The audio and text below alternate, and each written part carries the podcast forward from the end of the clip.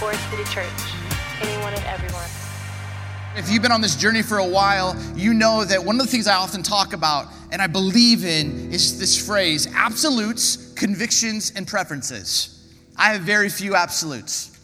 And it comes from 1 Corinthians 15, where Paul says, Matters of first importance that Jesus lived, he died, he was buried, he rose again, he ascended, he made himself like known to, to the early believers. Like if, you, if you're gonna like fight me on one thing, that, that would be what I would hold to as absolutes. Matters of first importance to the language of St. Paul the Apostle. Underneath that is every single one of us has profound convictions. And convictions that mean something to us. And I'm not I'm not invalidating those convictions. They are real, they are human. The majority of them are biblical, they are awesome. And then we all have preferences. And oftentimes, what happens in the Western church is our convictions and our preferences become absolutes. And what we should hold as essential, the good news, the life, death, burial of Jesus Christ, the resurrection, all of that, what we should hold as good news, often sometimes just becomes a conviction. And sometimes even becomes a preference. And so, what I want to do is today, um, I'm going to invite you, I'm not going to shock you. I don't like preaching that just tries to shock people. But I do believe that great teaching, when you open up the Word of God, it should invite you into the tension. Because it's in the tension that we grow. It's in the cognitive dissonance where we have to go, okay, okay, okay, okay, okay, okay. And when you begin to understand the story of God, what we are about to walk through over the next coming weeks is something that made a lot of disciples, early followers, quite nervous. But before we dive in there, I got to take you back. In the Hebrew scriptures, the Tanakh, eh, you would see that there were some essentials for what the church was to do or the people of God to do. And, and it, was, it was to love the woman, the orphan, and the foreigner. It's to make space. If, if, you, had, if you had like a, a farm, you would leave like a, a portion of it so that those that were alone or vulnerable or struggling could come, and the word was they could glean from the garden and have food to eat. And this was really, really essential for, for what the first Jewish nation had to do was to make space for the woman, the vulnerable, the orphan, the vulnerable, and the foreigner, the vulnerable. I think in our day, we have to ask ourselves who's the woman, the orphan, and the foreigner in our context in Elgin? This is, this is what the Hebrew nation had to do. But if you actually begin and are familiar with, with the kind of vision of what the Hebrew nation was supposed to be, you will see two. Two profound visions throughout the pages of the Hebrew scriptures, the Old Testament. One was this to be holy, to be set apart. You see this in Ezra or Nehemiah or Ezekiel to be holy and do not let the outside world corrupt you be holy. And there was another one. The other one is that the, that the Jewish nation were to be a light unto the Gentiles, a light unto the world. And these two visions seemed both profound and yet completely at odds. Because how? If you were going to be holy and almost set apart from those people, and yet how were you to be a light when you're actually around those people? And so, what ended up happening is you had rabbis who would take sides, you had leaders who would take sides, and then you had a temple. The second temple, King Herod's temple, was solely built and architected around this theology that we are to be holy and set apart. So set apart is that we actually have in the gates and the courts, we have ways to separate people from other people. And so we had the priests, because they got to be as close to the holy place, because they were priests. And then we had Jewish men. And then we had Jewish women and kids. And then we had Gentiles. And oftentimes, even in the, in the space where the Gentiles would be able to come, it was crowded with money changers and people selling stuff. So the Gentiles might travel from all over the world to come see the tourist attraction where Yahweh's presence dwells, but they couldn't get in. this just infuriated Jesus. Why do I say all this? Because right now, in the book of Acts, if you go back to chapter 1, verse 8, you've heard us say this, this verse over and over again, but something is happening. And Jesus says, But you are going to receive power. This is where we get the word dynamite from. You are going to receive this dynamic power when the Holy Spirit comes on you, and you will be my witnesses in Jerusalem, the familiar place, in Judea, the people that we think are less than, in Samaria, the people we can't stand, and to the ends of the earth, the people we have no desire to understand. And this is the progression. And what we see, Acts 2, you see Pentecost, and all of a sudden, Jerusalem and Judea, and people from all over are coming in. And then last week, if you were here, you learned an amazing message from Leonard where he talked about now this story is now moving to Samaria. And really, some scholars even call that almost this Samaria, Samaria Pentecost, because the Spirit of God is actually there. And God is on the move, and God is working. And right now, at the end of chapter 8, into chapter 9, into chapter 10, is now the swing from Jerusalem, Judea, Samaria, and now it is about getting to the ends of the earth. If you have a Bible, turn with me to Acts 8 26. If you don't have a Bible, there's a Bible in front of you. Um, if you have a smartphone, you can go to BibleGateway.com. You can type in Acts chapter 8. We're going to be looking at a couple passages in the Old Testament, but I want you to hear this story that we get introduced. And Luke, as a doctor, as a writer, I just, I'm blown away by this. And I, I can't remember um, a passage of scripture that has wrecked me and stretched me and pushed me and had to live in the tension and the cognitive dissonance as much as what I'm about to share with you. Um, so let's dive in. Verse 28 says this Now, an angel of the Lord said to Philip, Go south to the road, the desert road that goes down from Jerusalem to Gaza. Now, anytime you see the sense of the angel, it's almost validating what Philip is supposed to do. It's happened before. When the Spirit of God was at work, what ended up happening? You had Peter and John having to show up to validate that God actually was working in Samaria. And now, this angel is, is having Philip go to this road. Now, here's a map, and I want you to kind of see in this map, if you look under Samaria, you will see kind of now all of a sudden Philip is going to make his way down. You see Jerusalem in the kind of underneath Judea, there's that desert road at the very bottom, and Gaza, which, if you're familiar with the news, you, you often hear in the news. And then underneath, there's an arrow that leads to Egypt and Ethiopia. To the Roman world, Ethiopia was where the map ended in the south. And it was known as literally the ends of the world. That's where they, they thought the, the world ended, was in Ethiopia. Now, continue on.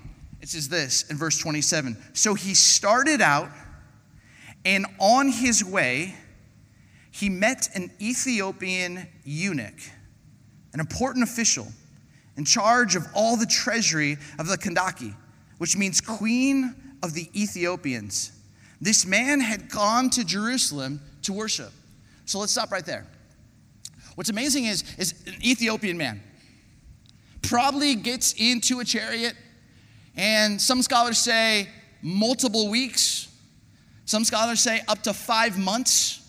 But it's about a 2,000 mile journey from Ethiopia to the temple. And he's going there to worship. He's Ethiopian. His darker uh, complexion than the Jewish brothers there. He's a eunuch. I don't know if you're familiar what a eunuch is. But basically, I'll, I'll read you a passage from the, from the Torah, Deuteronomy 23. And this is, this is what was said of eunuchs. In Deuteronomy 23, verse 1 says this No one who has been emasculated by crushing or cutting may enter the assembly of God. So, so, so just think about this. This man has heard about the temple. And this man is willing, and he, he's in charge of the queen's treasury. So he's a man of influence and he's a man of wealth, but he's a eunuch and he's a Gentile. And he's coming from the ends of the earth and he's coming to actually worship. But a eunuch can't enter into the temple grounds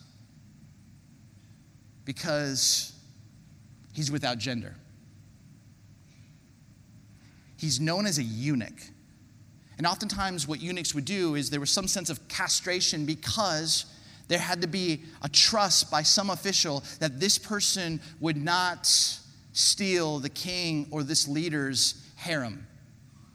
And this was the commitment that they were willing to do to sacrifice and harm themselves to have a role. And oftentimes they didn't have a choice. But the choice that they make now does not allow them to come into the temple. So just think about this Ethiopian eunuch gets in a chariot and he goes to worship. And he shows up to a temple that is profoundly architected in such a way, and now he begins to hear that he can't even enter in because he's a eunuch and he has money. And what we know in a moment, we'll see, he, he buys a scroll from the book of Isaiah. But all of this expectation, I don't know if you can relate to this. I don't even know how to even cognitively create a scenario that any of us could actually feel like we really, really can understand. It's like going into a restaurant that you really wanted to go to and then you can't get in. It does, doesn't even compare. I wanted to go on a trip, you can't go. It Doesn't even really compare. This man wanted to worship and somehow was not able to enter. And if you're familiar, you can Google this. There were signs, and they found them on the Temple Mount, that if someone actually went into a court that they did not or were unable to prove that they should or could be there, in three different languages, it says, We will kill you. So the profound sense of fear this longing of an Ethiopian eunuch,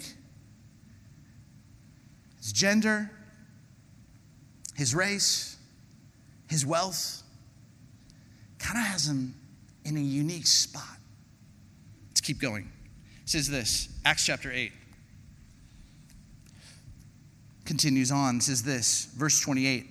And on his way home, was sitting in his chariot reading the book of Isaiah the prophet, the Spirit told Philip, Go to that chariot and stay near it. So, like, Philip's just walking because the angel of the Lord told him. And then, then, like, he sees a chariot on the desert road. Now, the desert road wasn't a well trafficked road, it was too hot. What you would have traveled is the road near the coast, near the water, because you would have gotten a cool breeze would have felt so much better. But he sees this chariot, and the Lord says, the Spirit says, go next to it. And so, look what happens. I love this. Then Philip ran up to the chariot and heard the man reading Isaiah the prophet.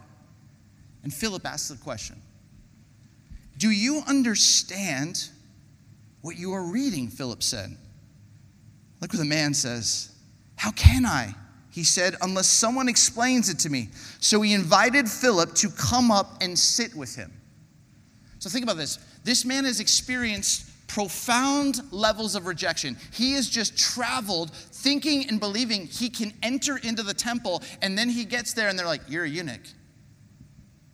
You can't come.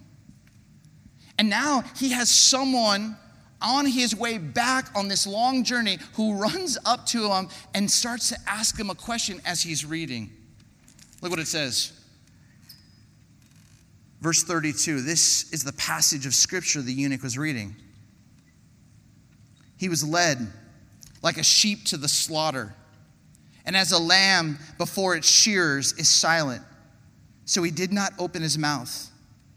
In his humiliation, he was deprived of justice. Who can speak of his descendants? For his life was taken from the earth. Now, why would he get stuck on this verse? Why would he get stuck on this verse. If he's got this massive scroll of all of Isaiah and he's just reading through it, reading through it, but all of a sudden he comes to this moment in his humiliation, he was deprived of justice. I wonder if in the moment he felt humiliated at the temple. Who do you think you are? You're a eunuch. You can't come in here get, get back, get back. You're, you're, you're, you're, you are unholy. You're, you're, you're sick. You do not belong here. You're toxic. I don't know how anyone could ever do that. You do not belong. You get out of here. You are deprived of justice and of good news. Get away from us. And I don't know who the eunuch is to you today. But there are a group of people and groups of people in our world today that I often imagine or wonder if they actually could think that they could walk through the doors of a church. If people would see them and say, oh man, come sit next to me. If people would see them and say, oh man, I'm like, come sit at my table. Hey, come, come share a meal with me. Hey, come worship with me. Come pray with me. And maybe, maybe it's someone around race for you. Maybe it's someone around means or money. They have too much, they have too little. Maybe it's someone even around the conversation of sexuality. Ah. Do you understand right now? Acts and Luke is inviting all of us into the tension of what would you do if you were Philip? And Philip's hearing this. And he's so in tune to the Spirit. He's run up to this guy, a guy who'd probably been pushed away and humiliated. And the eunuch asks Philip, Tell me. And I love the word, tell me, please. Who is the prophet talking about? Himself? Or someone else. And then Philip began with that very passage of scripture, and that comes from Isaiah 53, if you want to do some pre work or, or post work tomorrow or this week. And look what he does. He uses that scripture to tell them the good news about Jesus. As they traveled along, verse 36, along the road, they came to some water, and the eunuch said, Look, Here's water. And if I showed you that map on the desert road, there aren't much spaces where there's a ton of water. So it would have been wildly surprising. Look, look, look, there's some water. And then he says this What can stand in the way of my being baptized?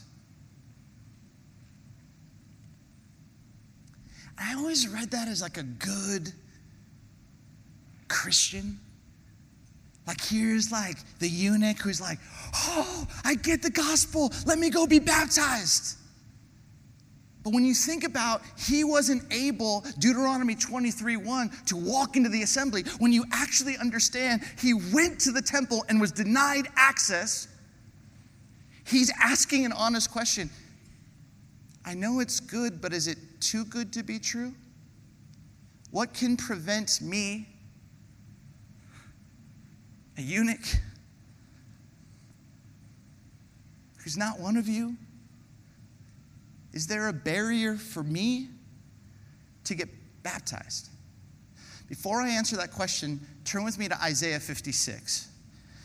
And if you basically open up the, the Old Testament, you're going to find Psalms or Isaiah. Those are the two biggest books.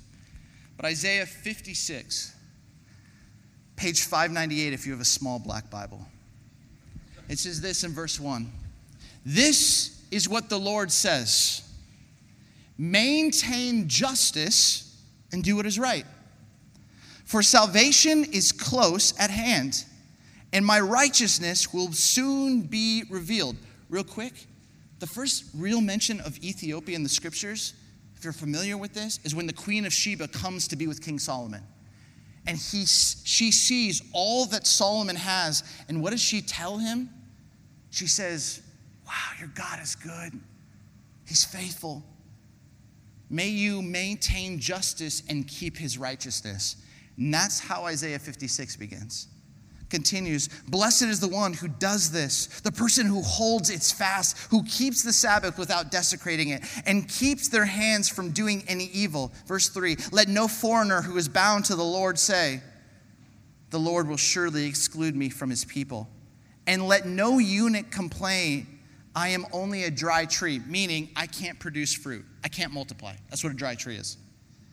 For this is what the Lord says to the eunuchs who keep my Sabbaths, who choose what pleases me and holds fast to my covenant, to them I will give within my temple and its walls a memorial and a name better than sons and daughters. I will give them an everlasting name that will endure forever. And foreigners who bind themselves to the Lord to minister to him, to love the name of the Lord, and to be his servants, all who keep the Sabbath without desecrating it and who hold fast to my covenant. Hear this, and it might sound familiar because Jesus used this verse. These I will bring to my holy mountain and give them joy in my house of prayer. Their burnt offerings and sacrifices will be accepted in my altar, for my house of prayer will be a house of prayer for all the nations. And imagine this the Ethiopian eunuch who's wealthy has bought a scroll of Isaiah and he's only at Isaiah 53. And if he would have just gotten three more chapters, he would have seen the prophetic vision is that in the temple of the Lord, you're not going to be denied. If your heart is wanting to serve the Lord and to receive the grace and the reality of who He is and what He did, you are going to have the chance, a foreigner are going to have the chance to get so, so close to the most holy place. Philip knows this. He understands this. He would have been a good Jewish boy. He would have learned this. He would have understood this. And then let's see this. A couple more verses and then we're done. We'll make some thoughts. Acts 8 goes back and it says this Look, here is water. What can stand in the way of my being baptized? And he gave orders to stop the chariot. Then both Philip and the eunuch went down into the water, and Philip baptized him. When they came up out of the water, the Spirit of the Lord suddenly took Philip away, and the eunuch did not see him again, but went on his way rejoicing. Philip, however, appeared at Azotus and traveled about preaching the gospel in all the towns until he reached Caesarea. And Caesarea was one of the key cities for the Gentile ends of the earth conversation. What does Philip not say? What do you, what do you believe? Hey, did you, did you confess all this? What does Philip say? Okay, we got to figure out this whole eunuch thing. He's just like, there's some water. And all of a sudden, this guy gets baptized. Now, has anyone ever heard of the name Augustine? Augustine, okay? Cyprian, Tertullian. Those were church fathers, amazing scholars. And they're from Africa who profoundly shaped the theology, and scholars believe that it was that Ethiopian eunuch who took the good news back to Africa that actually opened the door for generations and generations and generations to understand what the gospel was, and some of them were named Augustine, Tertullian, Cyprian of Carthage, Tertullian of Carthage, Augustine of Hippo. Black leaders who maybe would have never known the gospel if Philip didn't actually run up to this chariot and get into that chariot. And then they're like, water, water, and actually shares the good news and baptizes him. And they end up having this moment where that man goes back and I think recognizes that this gospel will do anything to get closer and closer and closer and closer and closer and closer and closer to the hearts of everyone always. And oftentimes, institutions, as they grow, start to create barriers for entry. And this is what Acts 8 is having us wrestle with Are we more temple people? There's only certain people who can come, and there's only certain people who can do, and there's only certain people who can experience, and there's only certain people who can volunteer, and there's only certain people da da da da da da da da temple, temple, temple. Or are we spirit people? And what Philip, and Philip is an evangelist, and Philip probably doesn't care about what the disciples think. He's like, the Lord told me, I'm going. And this thing is spreading, and you're to get to next chapter, and, and Jordan's to do an amazing teach on this. But the next chapter is Saul saying, We got to stop the spirit and the name of Jesus spreading. We got to get them all back to be temple people. Because there's an order to how these things ought to go. And the spirit's like, Yeah, yeah, you can't stop this. You can't even contain it. And it's even to stretch the disciples when we get to Acts chapter 10. And we go to Cornelius' house with Peter, and you're going to see Peter's going, I don't get this. And most times when we teach about it, we're like, hey, let's just be honest and let's go out there and get in somebody's chariot and tell them about the good news. Because they want to bypass all of the parts that are really, really tension filled with this passage. And the one is this Who's the eunuch to you? Who's the Ethiopian to you? Who's the wealth or without wealth person to you?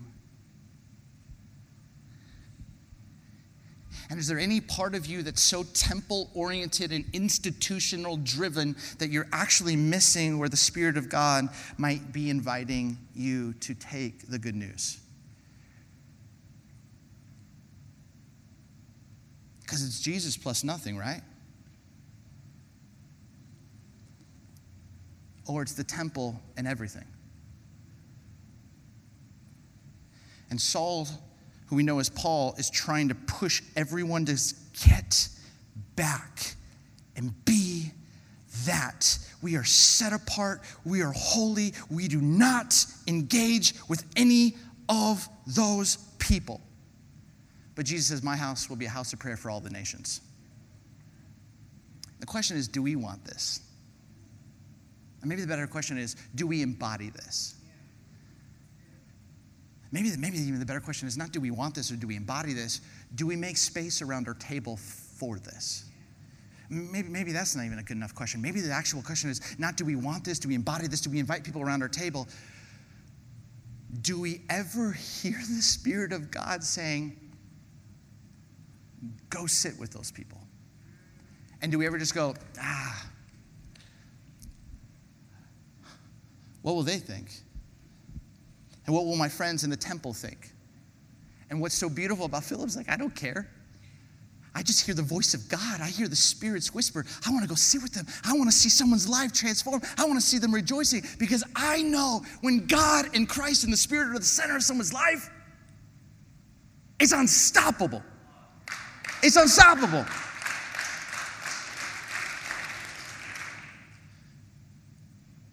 But it will stretch you. And part of what it means to be a disciple is to love holiness, but not create barriers. And to be a light into the world and not just not care about what you believe. It's about holding it all in tension and bringing that before God. That's what travel does. I know some of you have traveled to different spaces. You get into a different context, you're like, wow, I never saw it that way. That's not the way my parents taught me. Wow, that's a beautiful way to worship. You go to a different experience, you're like, wow, that was that actually stretched me. And this is what Acts is going to do. It's going to stretch you to actually go, how much of this temple how much space will I give to the Holy Spirit, or how much will this temple actually look like King Herod's temple, where I can now create barriers for people to access the good news that I have with me? And Philip just decimates that. So, here's what I want you to think about. And Here's what I want you to think about. Who is the eunuch for you? I'm not going to make you raise hands. I'm not going to say it out loud. And I, I just, maybe if you could just look back, and if you're up in the cheap seats, maybe just look at that door. And just imagine if, like, that door opened, and whoever the eunuch is just walked in.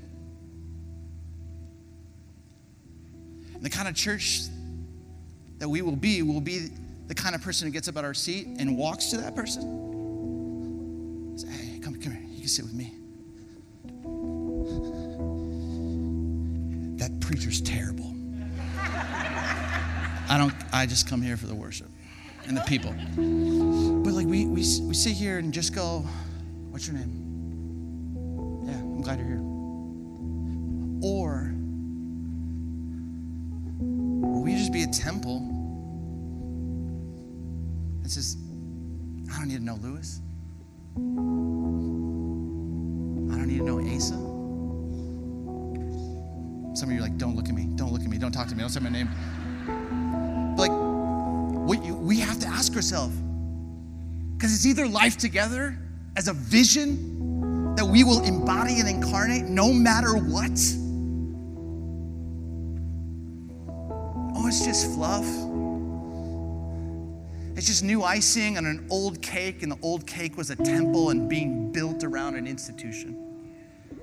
Are we going to be a people that are built around the Spirit of God? And when God whispers and we find ourselves reaching out and loving, and just get one thing straight if you live by the Spirit and you trust the Spirit and you follow the Spirit, let me tell you two realities. You will be somebody's heretic and you will not make everybody happy. Welcome to the kingdom of God. But if you have this sense to say good news, and I want to see people get baptized, and I want to see lives change, I want to see people rejoicing, and who knows, with that one Ethiopian eunuch, if Philip wasn't come, we might not have the theology of Augustine, Tertullian, Cyprian. I can go on and on and on from the decades and generations. The wisdom, the theology that came out of that incredible continent of Africa. But can you take that step of faith? And I'm just asking one step at a time. Holding the tension. I want to be holy and I want to be whole and I want to be healthy and I want to be a good temple and I also want to be a light into the world. I got to hold the tension. I want to be a person of grace. Oh, I want to be a person of truth. I, am not, not one or the other. I got to hold the tension of both.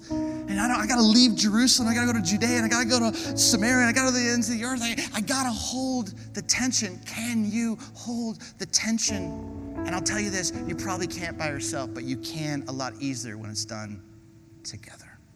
So here's what we're to do is I'm to say a little prayer and then downstairs it's almost like the 1B of this message where we're to chop it up. And I'm going to give you some stats and facts, Leonard and I, just around how we actually can do this in a way that lives in the tension well, loves our Jesus well, but also loves our neighbor well. So I hope you'll join us. Would you do this? Would you stand? Would you put your hands out for a blessing so Bithia doesn't get mad at me? Would you put your hands out for a blessing? And I'd love to pray these words over you.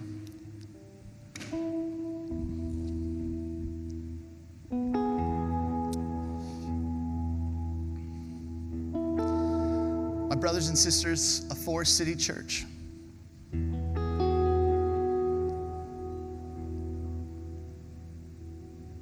may there be no eunuchs.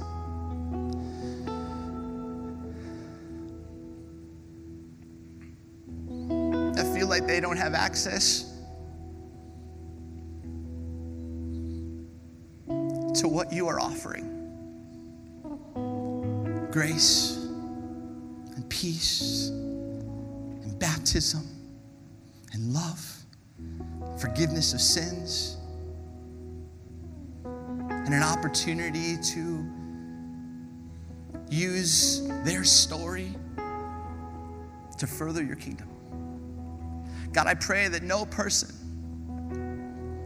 based on gender or race, would feel like they can't enter these doors. Or they can't ever serve. But God, I pray that you would just, oh my goodness, that we would be people who would just embody that Philip's way. God, I pray that people who have means or people who don't and everyone in between, I pray that we wouldn't look as someone as more important or less important, but we would see what you are doing in their life. And I pray that wherever they are, filled with debt or filled to the brim and overflowing, that they would experience your favor and your love. And God, may we not be temple people, may we be spirit people. May we not be people who are creating barriers, but may we be carriers of your good news. And bless my friends, keep them, be gracious to them. Pray all this your name. Amen. Grace and peace.